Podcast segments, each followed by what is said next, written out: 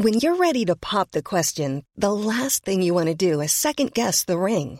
At Bluenile.com, you can design a one of a kind ring with the ease and convenience of shopping online. Choose your diamond and setting. When you find the one, you'll get it delivered right to your door. Go to Bluenile.com and use promo code LISTEN to get $50 off your purchase of $500 or more. That's code LISTEN at Bluenile.com for $50 off your purchase. Bluenile.com code LISTEN. Hello, and welcome to the Local's Germany in Focus podcast, where we break down the news and talking points from across the country. This week, we're going to chat about why Germany and Chancellor Olaf Scholz have been coming under international pressure over providing tanks for Ukraine. The property tax deadline is coming up. We'll fill you in on what that means and how it can affect you, even if you don't own your own place. We'll dig into the backlog of German citizenship applications, where it's worst, and what can be done to get paperwork moving. And pensions may not be the sexiest subject, but they're very important. We are going to talk about why Germany is panicking about the pension system and even asking people not to retire early. Stick around until the end, where we talk about how to make friends and how not to make friends in Germany when you've moved from abroad. I'm Rachel Loxton, and I'm here in Berlin today with journalists Aaron Burnett and Imogen Goodman. And later we'll hear from Nic Houghton in Augsburg. Hello, welcome both of you. Hello. Hello. How are you this week? Good. Yeah. Yeah. It's been a nice week. Uh, I've had some friends over from England who I saw over the weekend, which was lovely. Nice. Um, other than that, it's been quite relaxed, hibernating. a It's little my friend's birthday this week, so happy birthday, Neil. Guys, I have to tell you that today, which is Wednesday, 25th of January, when we're recording this podcast, it is Burns Night, which is a Scottish thing. And it's a celebration of the poet Robert Burns. And this is when you're meant to have haggis, neeps, and tatties, which is haggis, turnips, and potatoes. So I'm going to be doing that this weekend. so, my mum's side is German and my dad's side is Scottish. And uh, dad went in all in on Burns Night. Much did? the same. Yeah, he did. Um, Amazing. I never donned the kilt myself, but let's just say that Berlin's parks and beaches have seen their fair share of my red and green Burnett tartan picnic blanket. Oh, lovely. Yeah, Well, representing in my own way. you could get a kilt made out of that. Yeah, for like 400 bucks, I think. no, I'll- the, uh, the picnic blanket. Big polyester kilt. And it was also Lunar New Year on Sunday, so I imagine there are some really nice celebrations across Germany. I know a couple of my friends were having food on Saturdays to celebrate. Yes, it's the year of the rabbit now, um, which is my sister's birth year. I'm a dragon, so it's my year last year. But um, yeah, happy year of the rabbit, everybody. I think it was the year of the tiger last year, no? Was it? It was. I got it so wrong. I was, When was the dra- every That year's was dragon year. year. for me? Yeah. no, I'm, I'm from the Year of the Tiger, but the Year of the Tiger uh, is said to be a period of action. And the Year of the Rabbit, so that's where we just were. and Wow. where we're going uh, under new Lunar New Year is uh, to the Year of the Rabbit, which is a period of self reflection. Although somehow I think we will see plenty of both action and self reflection in Germany this year. Definitely. Okay, we are once again talking about German militariness and the government. Last week we mentioned the new defense minister for Germany, that's Boris Pistorius, and it's been a pretty eventful first week on the job for him and for Chancellor Olaf Scholz. There has been lots and lots of pressure being piled on to support Ukraine in the sense of allowing German made tanks to be sent to Ukraine in their fight against Russia. Aaron, what has been going on? So, Germany has already sent a lot of weapons to Ukraine, whether that's air defense systems, uh, machine guns, heavy artillery. It's sent Gepard and Marder tanks, and it's even done what we call a ringtausch or a ring exchange. So, basically, Eastern countries like Slovenia send the old Soviet era tanks that they have to Ukraine, and then Germany replaces them with modern ones. But what Ukraine has been asking for are German made Leopard tanks. And these really are some of the best firepower that you can get. Uh, it's definitely a step up from what's been sent already. And up until this week, Olaf Scholz has been reluctant to either send these or even to allow other countries who bought these Leopard tanks from Germany, like Poland, for example, to then re export them to Ukraine. And Poland has indeed asked Germany for permission to do exactly this. So on Wednesday, there was an announcement that they are going to allow it, right? Yeah. So Olaf Scholz and US President Joe Biden made that uh, announcement together. Uh, Scholz has said a number of times, kind of Um, don't go it alone. Uh, what he really means is not without the US. Uh, the UK recently announced it was sending its modern Challenger tanks. Uh, that wasn't enough for Olaf Scholz. He wanted American Abrams tanks, and these are really heavy duty stuff to go there before he would agree to send Leopards. And again, as we are now uh, seeing this week, the White House and uh, the Chancellor came to that agreement, hence the announcement. They'll both, the US and Germany, send their modern tanks, and Ukraine is about to get a lot of combined firepower. Okay, and when we look at the, the tanks in Poland, why does Germany need to be involved in this decision if Poland has the tanks? Well, firstly, the thing to know um, about these Leopard tanks, as Aaron mentioned, is that they are made in Germany. They're, they're manufactured here. And ironically enough, given what a state the army or Bundeswehr is in right now, uh, Germany is actually a big producer of arms. So, because these tanks are produced here, other countries that purchase them need Germany's agreement if they want to send them them on to other non NATO countries like Ukraine. Mm-hmm. This rule was basically to stop German made arms being used in conflicts around the world that Germany doesn't want to be involved in. But more recently, we've seen that it's become a kind of mechanism to put pressure on Germany. So that's exactly what Poland was doing. This might also have, have sped up the process of, of Germany kind of agreeing to do this along with the USA. It's one thing for them not to send their own initially, but to then stand in the way of other countries doing it, that's another thing. Mm-hmm. And they are allowing that now? Yes. And why do you think that Germany has hesitated so much? Well, there's a lot of speculation on that. And if you're confused, it's okay. Don't worry.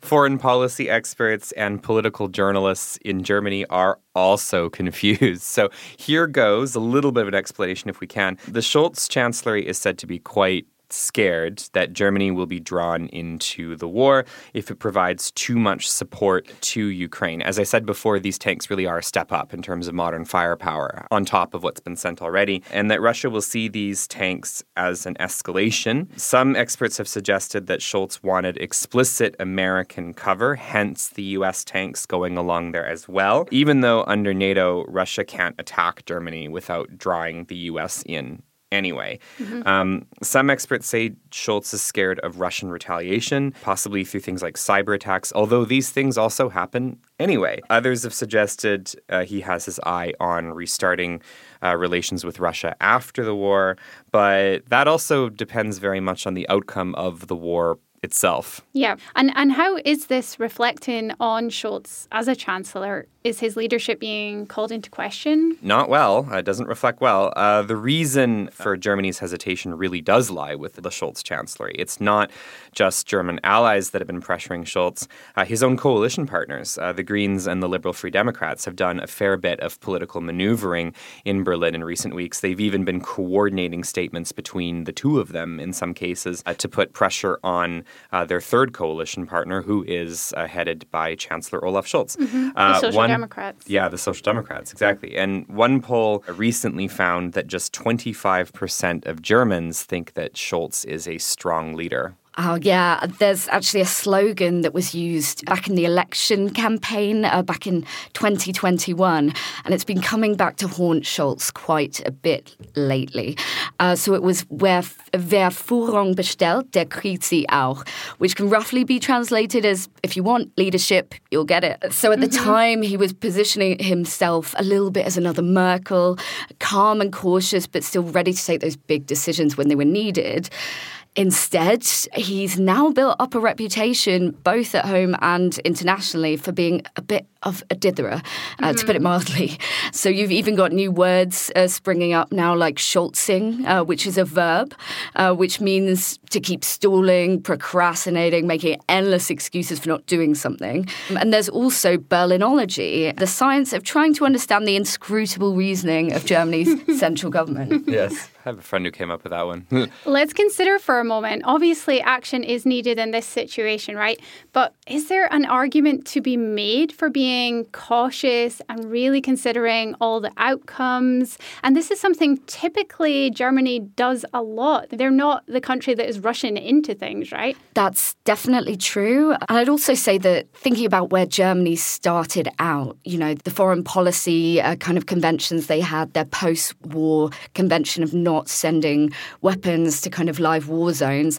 From that starting point, uh, they've had to come quite a bit further than other allies who are also supporting Ukraine. Mm-hmm. Uh, so, from that perspective, you can kind of see that while this may look very, very slow from the outside, they have had to come quite far. And I, I, would say it's the same with the energy policy overhaul that they've had to do. So, in that sense, you know, you could say there's reasons to be cautious, there's re- reasons to think twice. That said, uh, we are in a crisis situation, so quick decisions are called for at a time like this, especially when human lives are at stake. Well, and that is a good point in, in terms of saying that what looks like a small step from the outside is actually within German society actually a very big step. And we have had a, a big step, at least in, in internal German politics.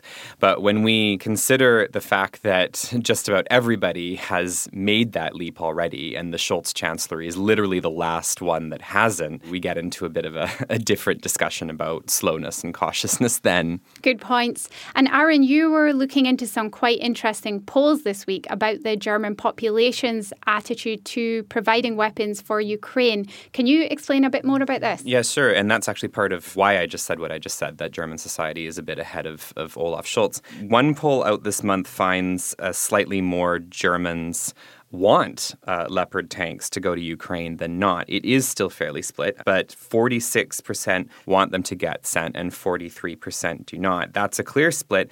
It still shows that German society has a pacifist streak when it comes to military matters, but I would argue that Germany is not generally a pacifist country the same way anymore. When you consider that in January of last year, 73% of Germans were against sending any weapons to Ukraine of any kind at all. That's a that's a big jump in in a year. Since the invasion, most polls show that most Germans are in favor of arming Ukraine than not. We've seen quite the change in German society on this. And then when we get to questions outside of weapons, like are you willing to pay more at the grocery store to support Ukraine, we see even bigger majorities uh, in favor. Thank you both. And this is a developing story, so we will provide any updates in the show notes. We'd like to say a big thank you to all our listeners and especially those who are also paying members at the local Germany. If you're not a member yet and would like to support our work and journalism and read great stories, then head to thelocal.de slash podcast offer. Anyone who owns a property in Germany has to submit a property tax declaration to authorities by January 31st. And this is already an extended deadline because the first was at the end of October. And it's part of a massive reform of Grundsteuer, or property tax, that's due to come into force in 2025. Aaron, why is this happening? well, property tax in Germany is currently based on very old evaluations of, of what property is worth. So in Western Germany, those values haven't been updated since the mid 1960s. Yeah, I know, I know, and it's even uh, it's even longer if you consider the former east uh, of the country. We're talking about the mid 1930s there. Okay, and, and property tax, do you you pay it? You get an amount yearly that you have to pay in installments or quarterly? Quite often, okay, you get okay. you get an amount that you have to pay, um, and based on these valuations, and Germany is updating these valuations with numbers that take into account what the property is worth as of January 1st, 2022. So the beginning of last year. So does this mean that the tax is going up? Are people going to have to pay more? Well, that can depend. For many people, the answer is quite possibly yes. If we think about my neighborhood, Berlin Kreuzberg, for example, uh, that's a neighborhood that was surrounded by the Berlin Wall on all three sides in the mid 1960s when these valuations were last done in, mm-hmm. in the west part of the country. Today, that's an in demand location. So I wouldn't be surprised to see that tax go up, but it likely depends on where you live, if it goes up, and by how much. Okay, and, and you've done this process yourself, Aaron. Is it easy? Is that a silly Oh, it's- question? No, it's it's frankly a horrible, a very confusing, uh, somewhat soul destroying exercise. If I'm honest, it's awful Oh to no. do. Yeah. Why? Uh, It took me a full Sunday afternoon, even with my neighbor's help who had already done hers. There's very few explanations as to what certain things mean. You might think, oh, are they asking me for my square footage? But they're not actually. They're asking for something else, and that's not clear. And there's no real handbook or explanation out from the authorities about how to do any of this, if I'm honest. Do you have any advice? Uh, my best advice is it's a little bit late, but don't leave it to the last minute. It kind of is last minute now, but don't leave it to the very last day to do this. Don't leave it to the 31st uh, to do this. It is probably too late for you to get a tax consultant to help you. But if you know someone who has done it, uh, like I did in the case of my neighbor, uh, try and see if you can get their help. Um, there's also a fair few good YouTube videos, actually, that you can watch that walk you through the process. These were a lifesaver when I did mine, as frustrating as it was. Uh, and remember that you need your Grundbuchauszug, that's your statement from the land registry. So if you haven't been to your Grundbuchamt to get that, get in there. Do it now. Remember that you can still listen to this podcast in your earphones while you walk there. And Imogen, it's not just people who own their homes that could be affected by this, right? No, that's right. Um, it's actually quite possible that uh, tenants could feel the effects of this, especially as Aaron said, in urban areas where rents have been exploding lately. Uh, so that's one of the factors that can actually be used to to redo the property valuation. No. So, unfortunately, if property tax ends up being hiked up in these areas, landlords could definitely decide to pass the increased costs on to tenants. This does feel a little bit unfair because obviously high rents would feed into the property valuation and then rents would get higher because of that. So, tenants are kind of being punished twice for their landlord's decisions. Um, that said, uh, property tax on flats. well, It can vary a lot, but you know, occasionally it's only a, a couple of hundred euros per year, sometimes as much as a thousand. But even if it does go up by something like 20%, you might just be looking at an extra 10 or 20 euros a month. Thank you both. Really good updates there.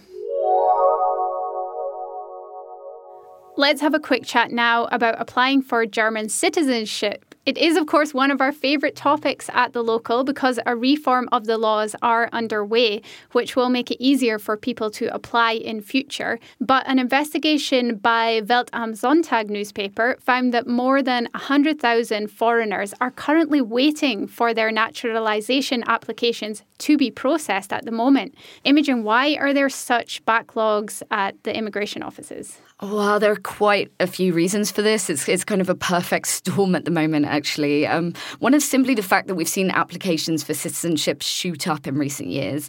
That is likely to do with the fact that a lot of the Syrian refugees who fled to Germany back in sort of 2015, 2016, they'll be eligible for citizenship now. Um, Refugees can actually get that after just six years, and they're entitled to keep their old passport. So you can see why many people who've who've lived here and made their a new life here would want to shore up their rights. So, more people simply applying. A lot more people, absolutely. So, on the one hand, the immigration officers or the citizenship officers are overloaded. On the other hand, you've also got woefully low staff in these places. And so much of the process as well, in fact, pretty much all of it, is done in a very analog, paper based, time consuming way. We've basically anecdotally heard of people's applications being mislaid in a random office cabinet somewhere. So, just Wonderful. a stack of paper just ending up in a drawer and, and not being found until a lawyer has to get involved and literally say, dig out my client's application. Welcome to um, German bureaucracy again. Welcome to Germany, Berlin in, in particular. Yeah, and, and where is it worst? Well, as you might expect, the major cities are struggling to deal with this the most. Um, in Berlin, for example, which I think is the worst culprit, uh, you've currently got around 26,000 applications being processed right now. And there are 18,000 in Hamburg and 10,000 in Munich. Some people are waiting as long as three years to get their passport.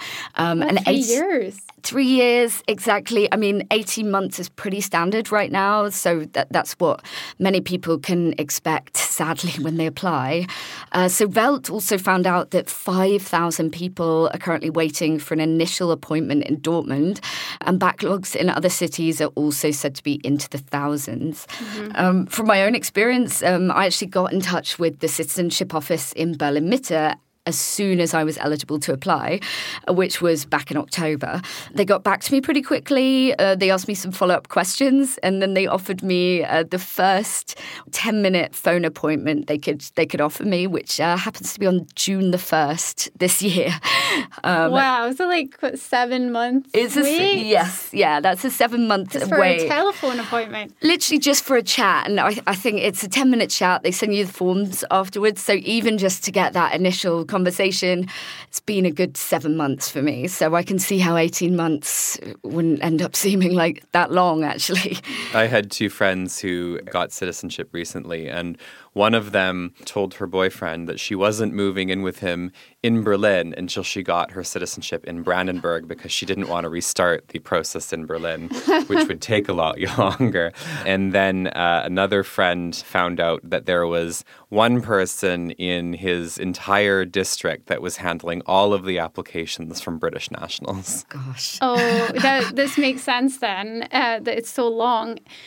Aaron, is anyone thinking about how to improve the situation, especially with the plan changes coming up? Because that's going to see potentially a lot more people applying? I'm afraid the short answer is not really. I mean, oh. we do, we do uh, know a lot of people uh, here at the local, a lot of long-term residents, some people who have been here for years or even decades in some cases, who have just been waiting for dual citizenship to be allowed. And as soon as it is, they are sending that application in. We're expecting the floodgates to open. But whenever we ask this question of members of the Bundestag or indeed the Interior Ministry, we don't get much of a response, which doesn't uh, give us a good feeling of what's to come. We have heard from one parliamentarian that we've spoken with that it will mostly be left up to the federal states, who will probably have to digitize more and get more people. Uh, Berlin, for example, is going to get a centralized authority with 200 dedicated staff rather than having local districts uh, process citizenship applications. But one thing, on the other hand, which I'm also curious to see,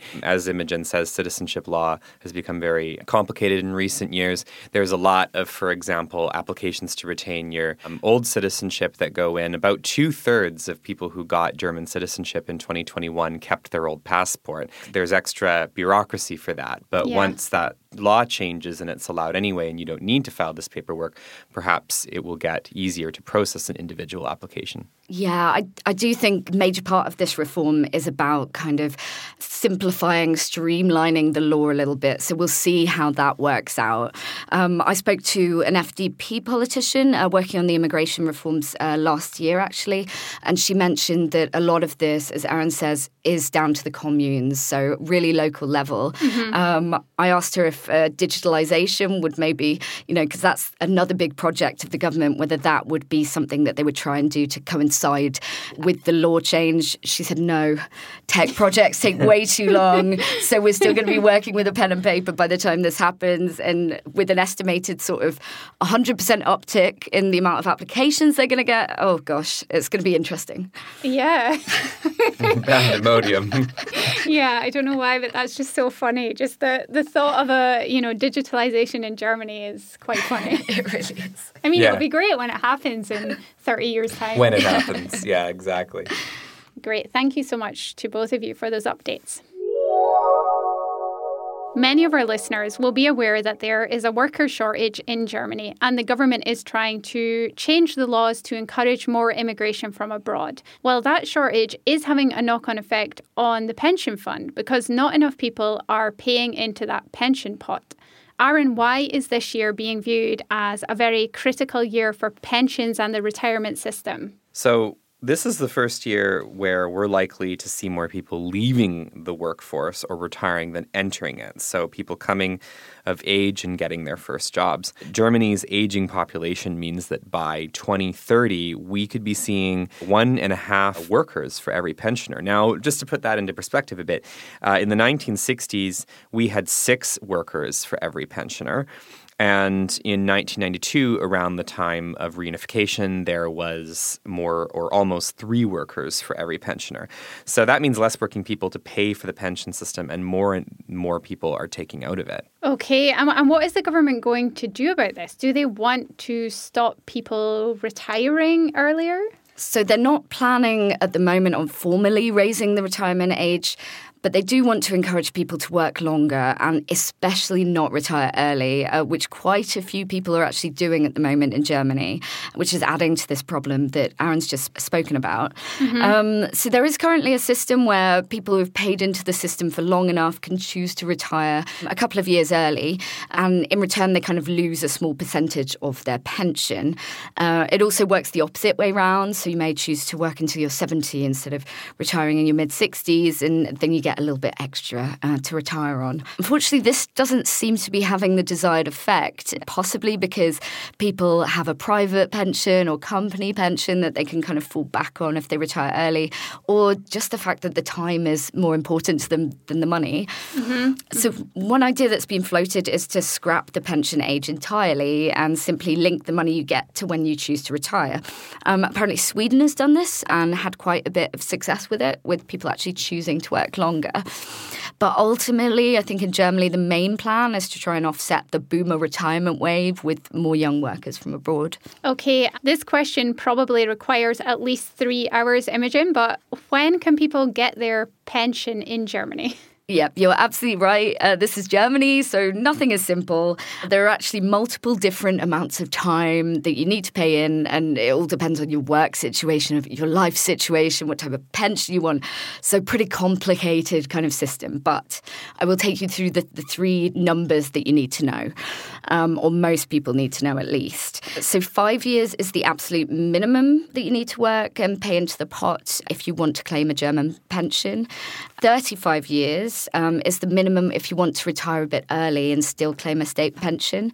And it's also the minimum to pay in to be eligible for what's known as the Grundrente, which is kind of a top up system for pensions for people who may have been on minimum wage throughout their working life. Mm-hmm. And then there's 45 years, and that also allows you to retire early, and you can get a special type of pension for people who have made very long term pension contributions. What's important to know is that these payments don't necessarily mean years you were working. So uh, the government also counts periods spent maybe raising children or doing training. Certain other life situations are included in that. So don't worry if you have taken time out. Good, great sum up there. And our sister site, The Local France, has been reporting on pension reforms that are happening. There was a big strike last week on the plans to raise the pension age there. How does Germany's retirement age compare to other European countries, Aaron, and what is it? Well, right now the pension age is 65 for most people retiring now. That's set to be raised over time. Uh, and that's fairly mid range in Europe. Some countries already have higher ones, uh, like Italy's is at 67. Portugal and the Netherlands start at 66. Uh, France is on the low end at 62. Uh, those retirement ages, even when they are raised, though, aren't keeping up with life expectancy. Pensioners are taking out of the pension system for longer than they used to. German life expectancy was 69 years in 1960. In 2020, it was 81. So people have a much longer retirement than they used to, and that puts pressure on uh, the pension system. Actually, in decades gone by, it used to be that people more or less worked almost an, until they died. Mm-hmm. That's not, not that much the case anymore. Really interesting. And we'll put in some explainers on this topic in the show notes. Even when we're on a budget, we still deserve nice things. Quince is a place to scoop up stunning high end goods for 50 to 80% less than similar brands. They have buttery soft cashmere sweaters starting at $50, luxurious Italian leather bags, and so much more.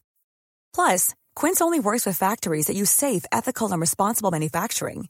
Get the high-end goods you'll love without the high price tag with Quince.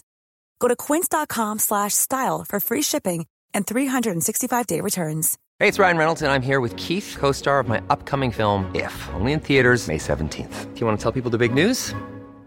All right, I'll do. Sign up now and you'll get unlimited for $15 a month in six months of Paramount Plus Essential Plan on us. Mintmobile.com slash switch. Upfront payment of $45 equivalent to $15 per month. Unlimited over 40 gigabytes per month. Face lower speeds. Videos at 480p. Active Mint customers by 531.24 get six months of Paramount Plus Essential Plan. Auto renews after six months. Offer ends May 31st, 2024. Separate Paramount Plus registration required. Terms and conditions apply if rated PG.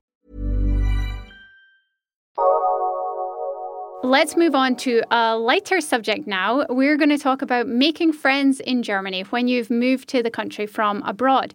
So, I was talking to someone the other day who has recently moved to Berlin from Toronto, and she said she was finding it kind of difficult to meet new people because, like, with work and the weather, and generally adjusting to life in a new place with a new culture and with a language that you maybe don't understand, yeah, it can be really tough. So, let's hear what Nic Houghton, a writer and co host of the Decades from Home podcast in Augsburg, has to say about this topic. I started off by asking Nic, who is originally from England, when and why he moved to Germany. I arrived way back in 2011 and I came over because I had a relationship with then girlfriend, now wife, and we met at university. And yeah, it was an opportunity to do something a bit different. So, sort of seek out a bit of adventure, I think. Nice. And where did you first move to, Nic? A place called Altdorf by Nuremberg, which is down in Bavaria.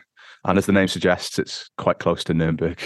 so yeah, yeah, it was a nice little village. Great. You're in Augsburg now, right? Yeah, yeah. I live in Augsburg now. I've been here for about five years, I think, something like that. Great. And how have you found making friends since you've arrived? Well, for the first couple of years, I didn't really think about it. It's sort of focused on settling in and, and getting used to the rhythm of a different country and all the sort of excitement that that brings. Then I started to focus on friendship groups and things like that. And it's not always been easy.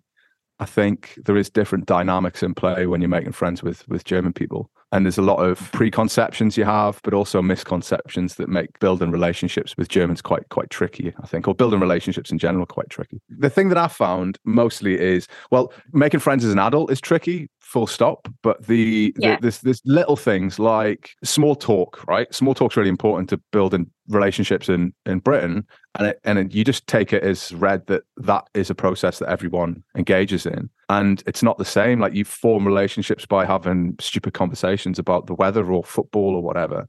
And there's like a back and forth, and you sort of develop a dynamic, and then maybe you meet somebody again later, and, and, and you sort of that's how it happens. In Germany, it doesn't quite work like that. You can have maybe a small talk conversation, but it doesn't necessarily gon- mean you're going to lead to an invitation to do something later. It helps if you've got friends who in common, I think. Mhm. But a lot of the time, like one of the things I was thinking about was when dropping a hint, you know, someone goes, Oh, we're going to the football tomorrow, we're going to cinema next week. And you're, oh, that's really interesting. I'd be really interested in that. And that kind of subtle hint in Britain probably would be quite clear. In Germany, it's really not. So people don't always, or equally, building relationships in Germany just takes longer. So we rush to build relationships, we rush to friendship in Britain and to some extent in America. And it's a real slow burn in Germany. You've got to work on it, you've got to be sincere. Yeah, you, you can't just be superficial about your relationships. And do you think that it, it's a good idea maybe to, if you do want to take part in something, just be direct? Like, I would really like to go to that football match or Oh, I think you've got to judge it in the moment. It depends what kind of person you are. I think the mistake I, I made, and, and I probably should have done this earlier on, is just bite the bullet and accept, okay, my German's not great. I'm going to join a club. And there's so many vereins and clubs for loads of different activities and just Mhm. sort of get, get yourself out there. I think it's probably more difficult if you're an introvert than anything else because you, you have to put yourself on the line, really. You really do. You have to sort of be a, willing to make language mistakes, willing to be awkward, willing to be a little bit humiliated sometimes when you do something dumb or something that's obvious to everyone else and isn't obvious to you. And uh, that's part of that experience. And I don't think people necessarily want to hear that, but I do feel like that's the truth. Sure. And and do you feel integrated in German life, Nic? Depends on what day you ask me. Today, fairly integrated. Took my daughter to the uh, Tagesmutter, uh, went to the bakery, spoke some German, had a bit of a chat with a neighbor. That's fine. And then other days when um maybe only listening to English language podcasts, watching English language television, watching football in English, maybe then not so much. But I think it fluctuates. I, I don't think that integration is is sort of binary. Is like on and off. Like you are, you're not. I think you you transition all the time. So yeah, today pretty much I've spoken some German. I've listened to the Deutschland Radio Funk in the morning. I had uh, had some had some muesli.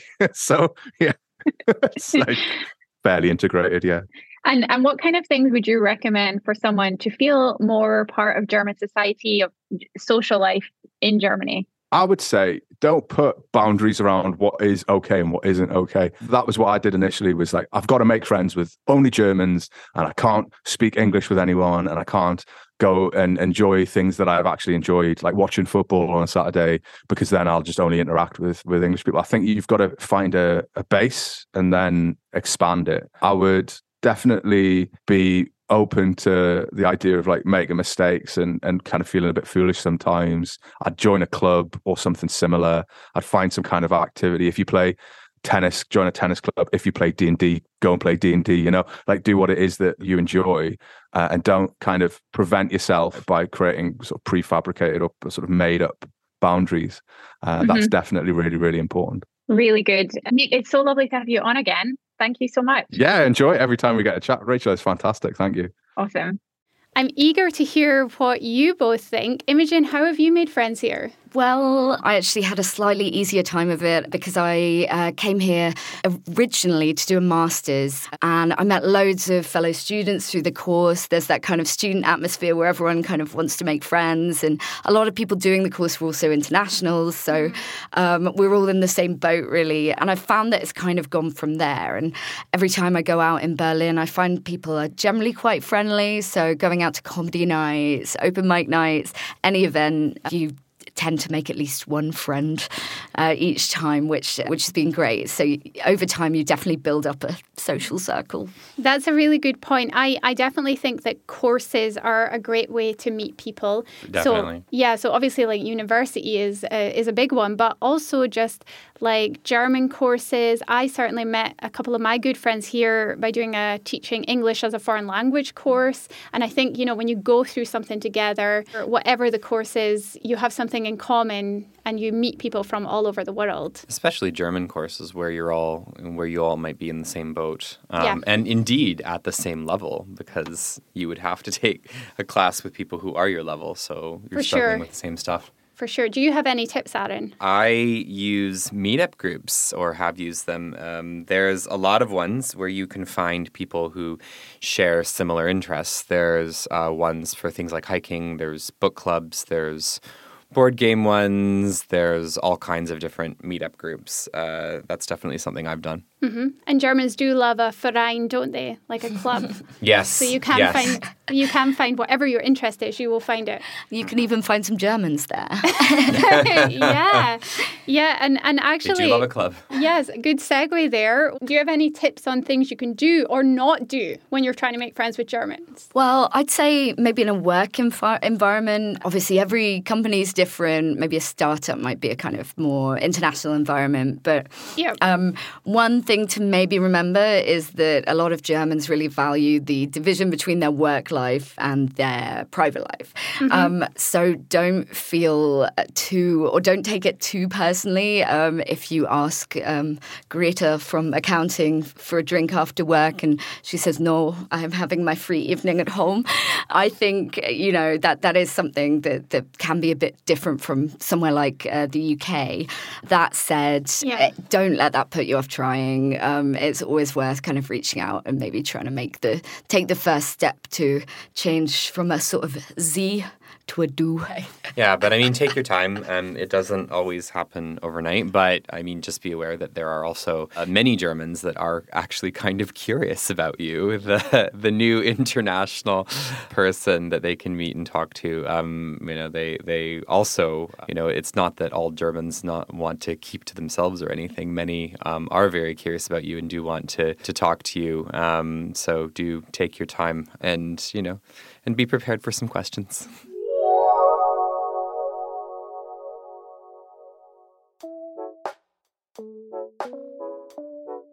That's all we've got time for this week. Thank you for listening. And as always, we'll add the links in the show notes for the stories we've been covering.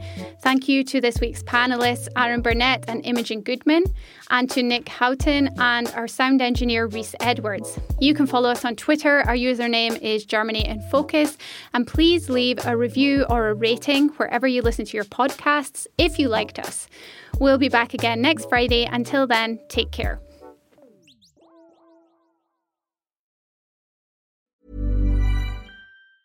Hi, I'm Daniel, founder of Pretty Litter. Did you know cats tend to hide symptoms of sickness and pain? I learned this the hard way after losing my cat, Gingy. So I created Pretty Litter, a health monitoring litter that helps detect early signs of illness by changing colors, saving you money and potentially your cat's life. Pretty Litter is veterinarian developed, and it's the easiest way to keep tabs on your fur baby's health right at home. Go to prettylitter.com and use code ACAST for 20% off your first order and a free cat toy. Terms and conditions apply. See site for details.